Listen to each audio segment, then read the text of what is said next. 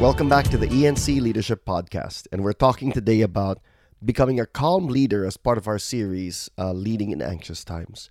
We started this conversation last week with the last episode, where we talked about how becoming a calm leader is, is goes a lot deeper than we think. Um, we talked about the fake maturity, where there's a quote from the book, The Leader's Journey, where they said it's easier to appear calm than to be calm. And that's true, isn't it? For many of us, we we try to to look calm on the surface, but re- in reality, we're still being driven by anxiety. And even though we might look calm, we're actually cutting ties with people or making judgments in our head, and that is the opposite of what we're trying to do here. We also talked about our first formations and how how we were born or how we were raised or key incidents in our childhood or the kind of relationships we had with our family and friends inform us and they um, influence the way we see the world, and for good and for bad. And that's why, for many of the things that we lose uh, our composure at, we lose our wisdom in, it's because we're coming from those first formations.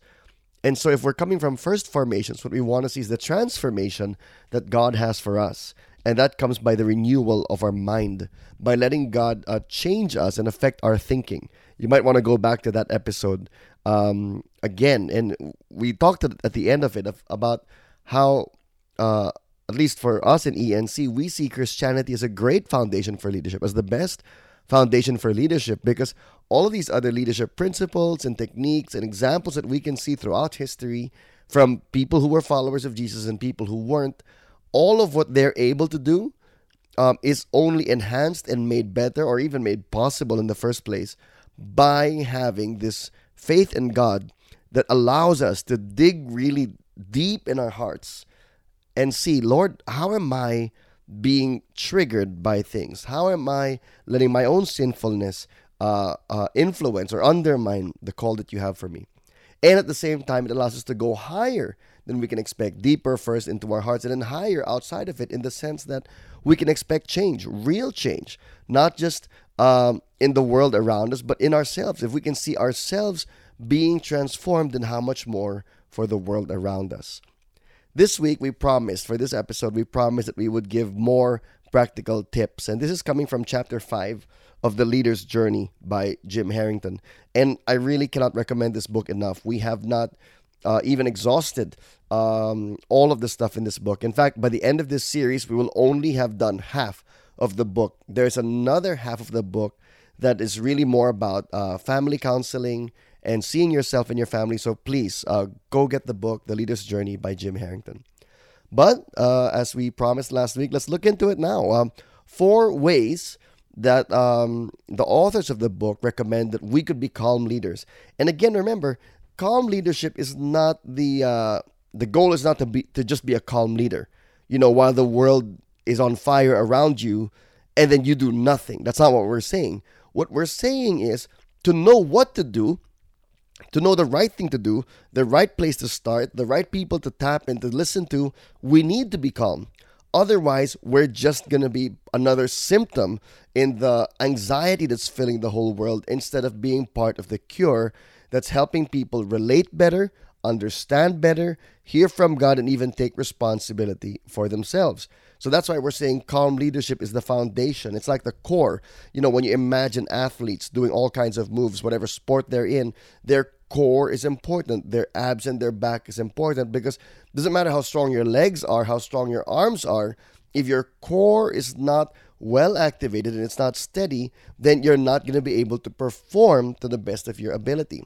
This is the core of your leadership, being that calm leader. And so we want to talk about four things that they discuss there. Number one is increase your self awareness. Increase your self awareness. Wow. Talk about something that is in short supply nowadays. We have awareness for almost everything else. And yet, so much lack or so little self awareness we, we can have awareness in so many issues and not be aware of how we're projecting ourselves. We have a lot of self expression. We have a lot of self uh, putting ourselves out there, but where's the awareness and how we're really sounding?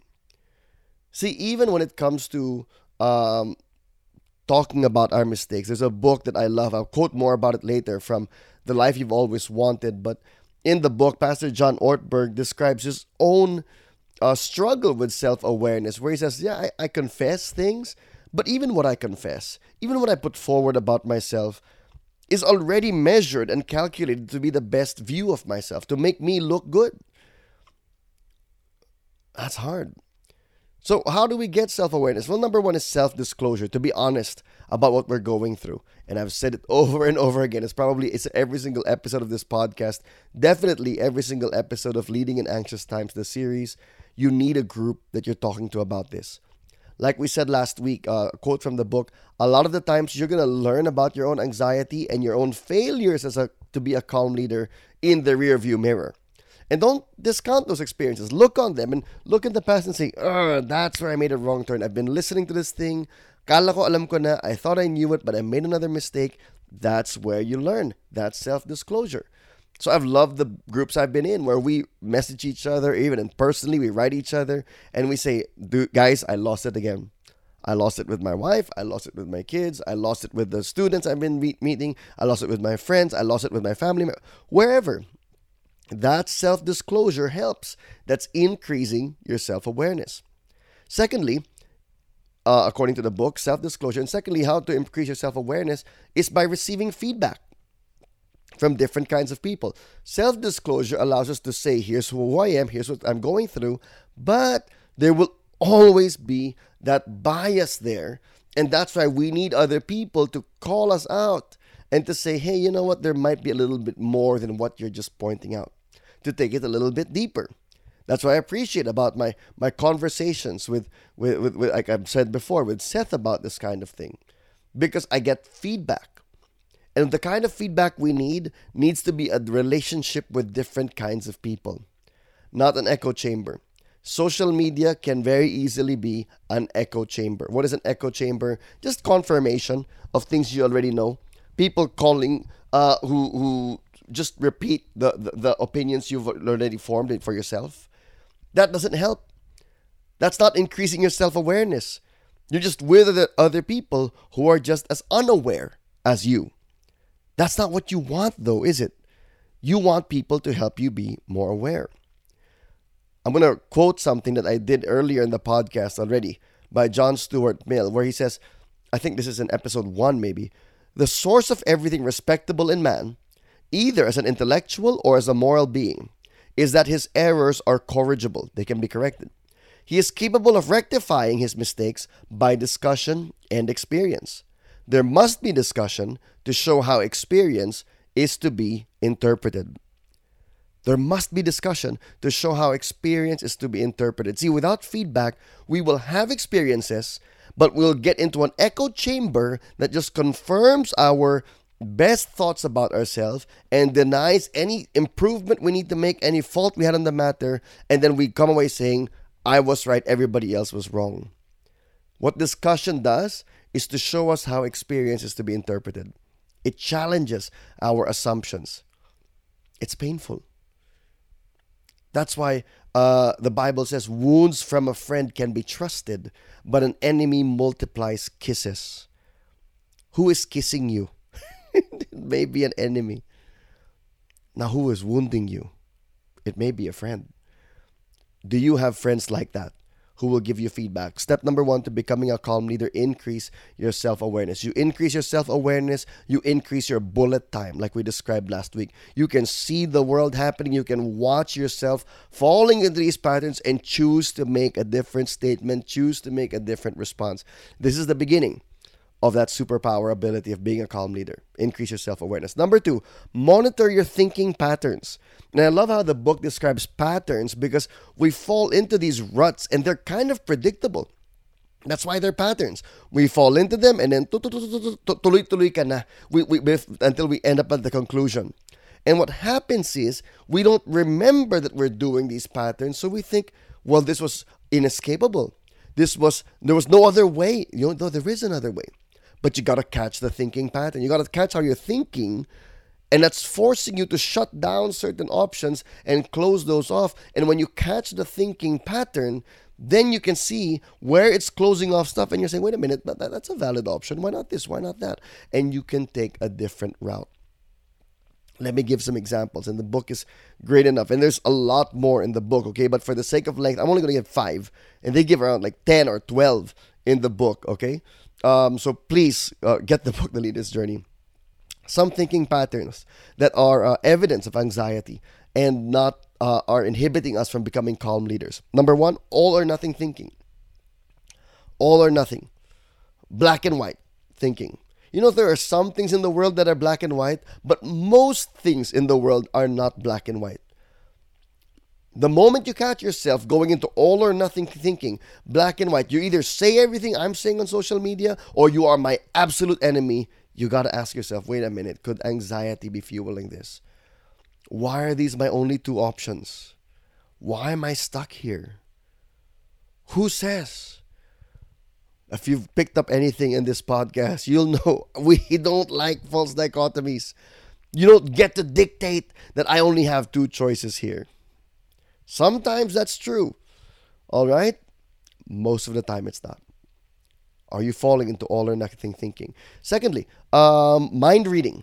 When we assume someone else's motives, when we assume someone else is, oh, this is why you said that. You could have only said that because you are like this. You could have only have done that because you are like this. You don't know that person. Remember, a key component in this way of thinking and looking at the world is that you are responsible for your actions and they will be responsible for theirs. If we want to believe that other people are responsible for their actions, we cannot mind read. We cannot expect that just because you've done this before and I think this is where you're going, that this is always where you're going. You got to respect them. And honestly, even if you were right about that, but if you don't let them say it for themselves, you're not building a good relationship. Mind reading. Uh, I do this a lot. This is probably of all of these things, this is my biggest one when it comes to my anxiety. When it comes to my anxiety, that's Joe. You know, he loves to mind read. I'll mind read my wife and say she could only have said this because this is how evil she is. Or look at my leaders; they didn't they didn't approve my request because this is how they are. Or I think of uh, students; oh, they didn't show up for this meeting because they're that immature. I'm mind reading. That's that's anxiety. You're not respecting them. You're not letting them be the individuals God made them to be. You can ask questions, that's fine. You can ask for clarification, you can stay close, but don't mind read. Number one, all or nothing thing. Number two, mind reading. Number three, fortune telling. We predict how things will turn out, and it's usually badly. And if you do this, then this will happen, then this will happen, then this will happen. And that's why this is super urgent right now. It might be, it might not be. And fortune telling, you know, and all or nothing thinking tend to go together because fortune telling says if you go left, it will only be this disaster. There's no other way. The moment you turn left, there's no other way this could turn out well. This could be fixed later on. Mm, maybe, maybe not. Number four, magnification, where one thing dominates our entire view. That's my second uh, biggest pattern among these things magnification. You want to know if Joseph's being anxious? He won't shut up. He won't stop messaging people about this one particular topic. There's lots of things I need to work on. There's lots of things that are going on in my life at any given moment. My wife needs love and care. She needs help with the kids. My kids need education and discipline and, and the teachings of God, my work, and all of these things. But when I'm anxious, one thing, only one thing dominates my entire view. I'm not saying there aren't any emergencies, okay? If Philip falls and cracks his head open, that's the only thing I should be thinking about at that moment. Of course, that's magnified. Here's the thing though. We when we are anxious, we can't tell the difference. If something is a legitimate emergency that needs that magnification or something is a, an artificially magnified thing.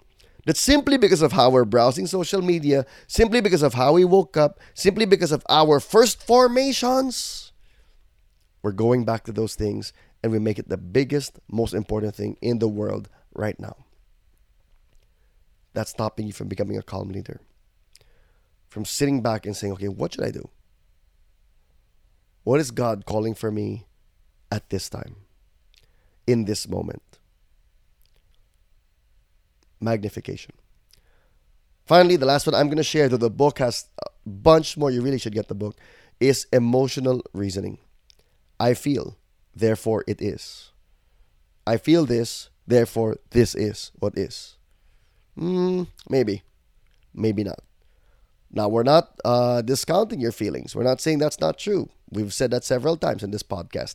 Go back to the leader's emotions. Your feelings are valid, but that doesn't mean they are the accurate picture of reality. And leaders, because we're concerned about results, we need to be concerned about reality. We need to be concerned about what's really happening, not just what we think about what's happening. Both are important. I remember one time I was anxious so I got into all or nothing thinking, mind reading, magnification, and emotional reasoning. And I went to uh, my supervisor and my good friend, Pastor Gilbert Foliente. And I said, Pastor Gilbert, I am so bothered. I'm so bothered that, and I began to make generalizing statements. You know, that this, the older generation of our movement is this, is that, does this, does that. It was all or nothing. My generation versus yours. It was mind reading. The fact that this one person did this, all of you are thinking the same. It was magnification. This is the only thing I want to talk about. This is the only thing worth talking about. It was emotional reasoning. I feel, therefore, it is. I love Pastor Gilbert for not firing me. I wouldn't have done that. But for not just booting me out or getting anxious by my statement, but listening first and then clarifying, qualifying, and specifying. Clarify, qualify, specify. Hi, Joseph, where is this coming from? Why are you saying this to me now? Oh, because this one person did this. So it was one person. Yeah. Does that do you really think this means that this is happening for everywhere? Well, no, that's not true. I've seen evidence to the contrary in other places. Okay, so it's not the whole generation naman pala. well, no, actually it was this one conversation with this one guy and generally he's great at that. It's just that, you know, at the end of it, Pastor Gilbert pa-play naman. Medyo na-stress yata ako. this is why we need community to help us with this emotional reasoning. Number two, in becoming a calm leader, number one, increase your self awareness. Number two, monitor your thinking patterns. How are you thinking? What is happening here? Where are you falling for a trap? What logical fallacies are you committing? Number three, manage your feelings manage your feelings. And we've said this several times, and and I love this this great framework that they used. Uh, uh, in, in that Jim Herrington said that he applies personally. He says, "I name my feelings, I own my feelings, and I examine my feelings." Name your feelings, own your feelings, examine your feelings. Number one, name. When you name your feelings, use I language. I feel tired. I feel angry. I feel worried. I feel stressed. I feel sad. I feel uh, depressed. Say it. Use I language. Your feelings are valid, but use I language. That's very important because we can't mind read. We can't say you're like this. You know, we don't know that necessarily. Maybe, maybe not. But my feeling is valid. This is what I feel. Secondly, own my feeling. When I own my feeling, I'm saying, Lord, I am responsible for this. Please give me the grace to manage these feelings. I'm not going to say they should, others should, you should. No, I'm going back to the principles. I can't control your behavior. More insight doesn't produce change in you, but I'm telling myself that I should I will take responsibility for this. And then thirdly, examine your feelings. What are they telling you? Maybe they're right. Maybe you should do what they say. Maybe they're wrong. Maybe they're incomplete. Let me give an example from my relationship with, with my wife. Uh, that if any of you can tell, you know, this is one of the closest relationships in my life. So this is where I experience the most joy, the most pleasure, the most grace of God, and also the most anxiety. Isn't that true for all of us? The most important relationships are where we express the most anxiety often. But I went to my wife, and uh, we had the. She said something to me that, that I didn't like. And normally we would have fallen into the predictable thinking patterns and it would have been a fight that would have lasted hours, if not days. But because of this podcast, because of this amazing book, I was like, okay, okay, let's try something differently. So she said something to me when I woke up as I was lying down in bed, and I didn't like what she said, so my facial expression changed. She later told me she could tell that my facial expression changed, even though my eyes were still closed. And um, I thought, okay, name, own, examine. Name. How do you feel, Joe? I feel angry. I feel angry with my wife. I feel that she's disrespectful. I feel that she doesn't appreciate me. I feel that she doesn't she never shows any gratitude to me. Great. Valid. Own it. This is my responsibility. However true or false these feelings are, I'm responsible for how they're managed. I will I'm responsible of whether or not I choose to sin in my anger. I'm responsible for for how I talk to her. I can't relinquish that responsibility and say she said this to me therefore I'm absolved I can say whatever I want. No, I own these feelings. And then thirdly examine. Are these feelings true? Is my wife ungrateful? In that particular moment, yes. In general, no, she's amazing. Does my wife disrespect me? No, no. I mean, that one time, yeah, but in general, overall, no, she doesn't. I mean, think about it. She's this beautiful, rich, successful, famous woman. And she chooses to submit to me. I, mean, sure, I'm, I'm gorgeous and all of that, but but I'm definitely not as rich and famous as her.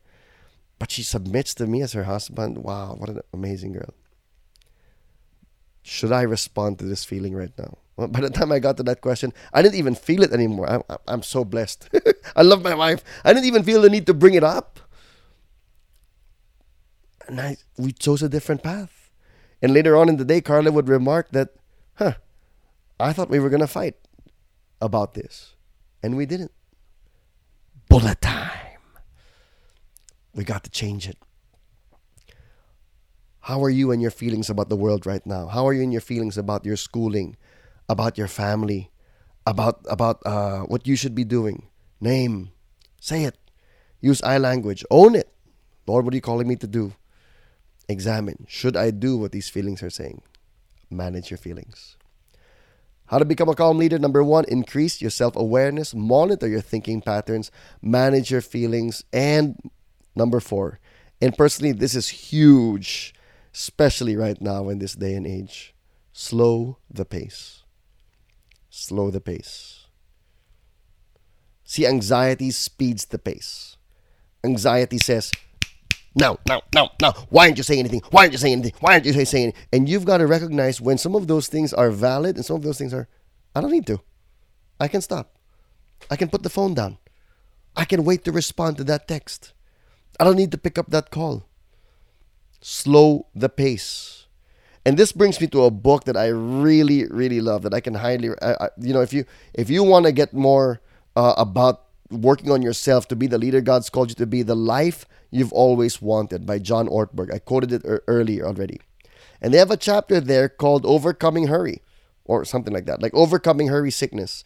And John Ortberg, uh, this pastor, says that one of the best pieces of advice he ever got from his mentor was this you must ruthlessly eliminate hurry from your life.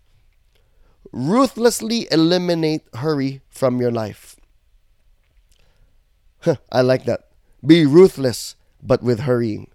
I will not let myself be hurried. A few more quotes from the book. He says, Hurry is the great enemy of spiritual life in our day.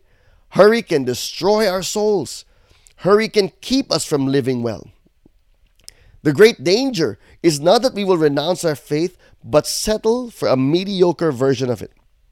Again and again, as we pursue spiritual life, we must do battle with hurry. For many of us, the great danger is not that we will renounce our faith, it's that we'll become so distracted and rushed and preoccupied that we will settle for a mediocre version of it. We will just skim our lives instead of actually living them he describes something called hurry sickness. And he says one of the great illusions of our day is that hurrying will buy us more time.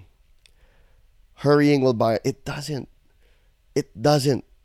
You'll just put it somewhere else because it's a lifestyle. And here's the thing hurry sickness affects all of us. We've got to acknowledge that. Because of social media, because of the instantness of just the digital world, we are all affected by hurry sickness right now. We can't wait for something. And I'm not just saying about being impatient with other people. What happens is we become impatient with ourselves. We need answers now. We want change now. We need to respond now. Who says? Did God say that? Yesterday in a message, Pastor Gilbert uh, Foliente shared was super super powerful, where uh, the disciples asked Jesus, "Will you at this time? Will you now bring back the kingdom of Israel?"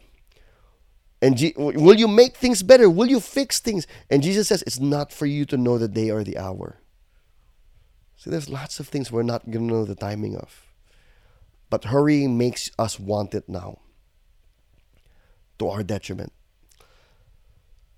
The book quotes someone named May- Meyer Friedman. Interesting because family systems theory, this whole thing, this whole anxious thing we've been talking about, uh, has been popularized by a teacher named Edwin Friedman, but there's no relation that I've found. Meyer Friedman defines hurry sickness as, above all, a continuous struggle, an unremitting attempt to accomplish or achieve more and more things or participate in more and more events in less and less time, frequently in the face of opposition, real or imagined, from other people. That quote's going to be in the show notes on encleaders.ph. But look at that. More and more things, more and more events, less and less time, often assuming that you're opposing other people, being opposed by people. How is hurry sickness affecting you today? Last quote from The Life You've Always Wanted. He says, Hurry is not just a disordered schedule, hurry is a disordered heart. Hurry is a disordered heart. How are you being hurried right now? Who is hurrying you? How are you hurrying yourself? Let's be honest. Being on social media isn't helping you. It's not. Put it down. Look up Ryan George and social media accounts. He's my fa- one of my favorite comedians. What he described, he has this skit about how if you if you look at social media and you just take it out, what, what what's happening is we don't want that solitude. Take a time out. Jim Herrington says that also. Take a time out. Clarify before responding. That's what Pastor Gilbert said to me. Sorry, I said last quote from Life You've Always Wanted. Here's a few more. Solitude is important as a leader. Pastor Jansen Moradas of our Every Nation Church, our Victory Church in Santa Rosa, calls it leadership space. Where's your space as a leader? John Ortberg says solitude is the one place where we can gain freedom from the forces of society that will otherwise relentlessly mold us. Who are we supposed to be molded by? Whose image are we supposed to be molded into? The image of Christ. But we are soaking ourselves, baptizing ourselves into the mindsets of the world, into social media, issues of the world, and we're more molded by that than by Jesus. Henri Nouwen, who's one of my favorite authors, his book on the prodigal son. Oh my gosh, super uh, tearjerker for me when I was in college. But he says, in solitude, I get rid of my scaffolding.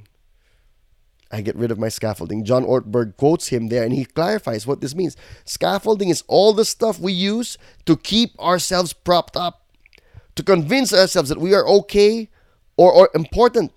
In solitude, we have no friends to talk with, no phone calls or meetings, no TV sets, no music or books or newspapers. If I may add, no social media, no hashtags, no advertisements to occupy and distract the mind. Each one of us would be, in the words of the old hymn, just as I am. Neither accomplishments, nor resume, nor possessions, nor networks would define me. Just me and my sinfulness, my desire or lack of desire for God. That's solitude. That's what you need. That's what I need every day. That's what quiet time should be. That's what devotions with God should be. We get there, we're slowing the pace. The world falls into bullet time all around you. Then issues that were magnified, that were saying this is the only thing, the only thing, the biggest thing, the biggest thing. Suddenly you see them in their proper perspective. And I'm not saying you don't respond. You can respond. You should respond if God tells you to, but now you'll do it in the right way. You're becoming that calm leader. So, that's what we're called to be. That's what we're called to do. Increase our self awareness by confession, self disclosure, and by receiving feedback from people. Monitor our thinking patterns, whether it's the black or white thing, or the m- maximizing or minimizing things, or emotional reasoning. Manage our feelings, name, own, and examine our feelings, and slow the pace. Embrace the solitude. This is the foundation of leadership. When we do this, we move to becoming leaders and not being led. We can enact change in our world and in the world around us and not have the world mold us and dictate our responses. Then you'll be the kind of leader the world needs, your family needs, your friends need. Some questions as we process this. Who is your community who gives you honest feedback? How are you talking to them? Not in a public post, in a private conversation. Number two, what patterns do you catch yourself falling into regularly? Maybe you're like me, you get into mind reading, you get into magnification, uh, whatever. Which ones are, are more like you? And, and thirdly, how are you slowing the pace in your life? How are you doing it regularly? You know what many of us do? We'll do it when there's an emergency, but it's not a lifestyle. Kailangan lifestyle eh. That's why daily devotions are so important. It's not for information. It's for me to stop and to say, Jesus, I need you. Inform my thoughts today. Guide my actions. Holy Spirit, fill me today.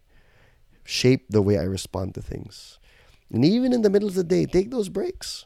15 minutes, malaking bagay na yun. 10 minutes. No phone, wash the dishes, just pray, see what happens see how you'll improve in your leadership. Well, that's it. We will continue and maybe close out uh, this Leading in Anxious Times uh, series next week. If you want to find out more about this podcast, you can find it on encleaders.ph, but then this podcast can be found anywhere else that podcasts can be found. Uh, God bless you. Would love to hear from you. If you want to contact me directly about this, you can leave a message at encleaders.ph or in the Instagram I use for this at Campus Joe send me a message because I don't add everybody there. All right. So send me a message so I know you're coming from the podcast and then I'll add you.